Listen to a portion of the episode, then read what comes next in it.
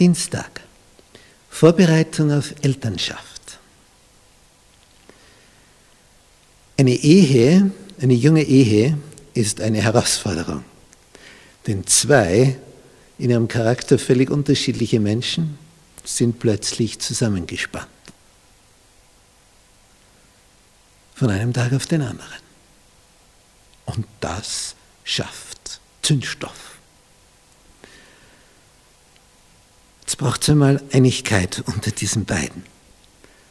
Und dann, wenn da jetzt noch wer Dritter dazu stößt, nämlich der kleine Nachwuchs, oder gar wer Vierter, Fünfter, Sechster, Siebter, das verändert die ganze Konstellation, das ganze Beziehungsgefüge enorm.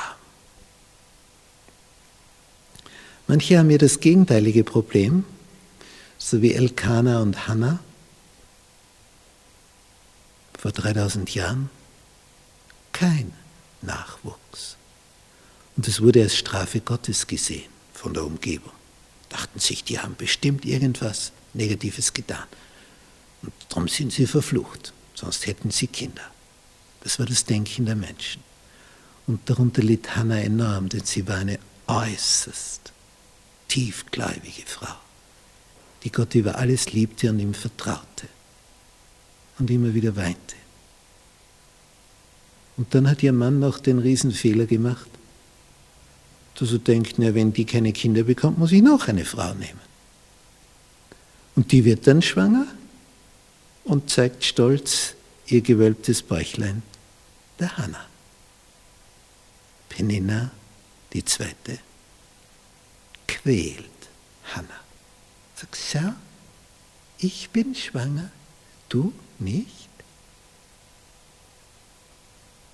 Was Frauen so untereinander können, das tut mir weh, als wenn ein Mann zum Schwert greift und dir die Haut aufschneidet. Aber letztlich hat diese lange Phase, bis sie ein Kind bekam, nämlich den Samuel, enorm segensreich sich ausgewirkt. Sie war ganz anders vorbereitet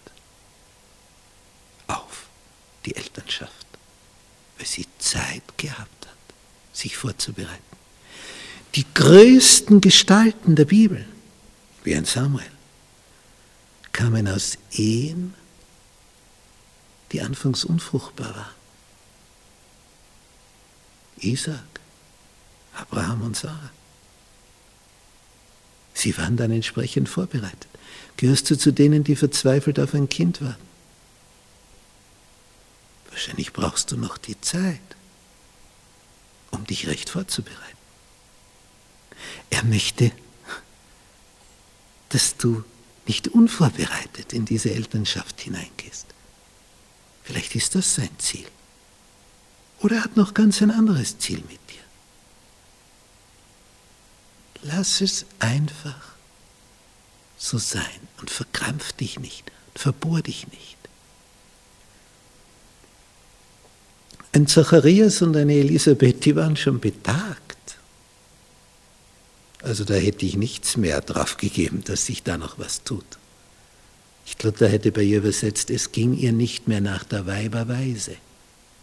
War nicht mehr möglich. Drum äh, denkt sich ja auch Zacharias, als ihm der Engel erscheint und ihm das erklärt, das muss wohl ein Irrtum sein. Wie soll das geschehen? Wir sind alt, betagt. Du willst ein Zeichen, Zacharias? Kriegst du. Wirst stumm sein. Und das neun Monate lang. Die Freude war natürlich dann enorm. Die hatten sich ein Leben lang vorbereitet. Und wer kam heraus? Johannes der Täufer. Das lange Warten auf Elternschaft ist ein Segen.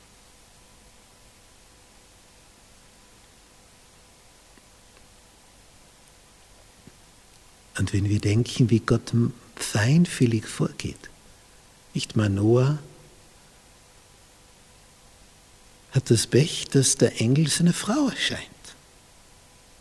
Und ihr sagt, du wirst einen Sohn kriegen und so und so sollst du dich verhalten. Und die kommt nach Hause und erzählt's. Und er war nicht dabei. Möchte so gern wissen, dann kommt der Engel wieder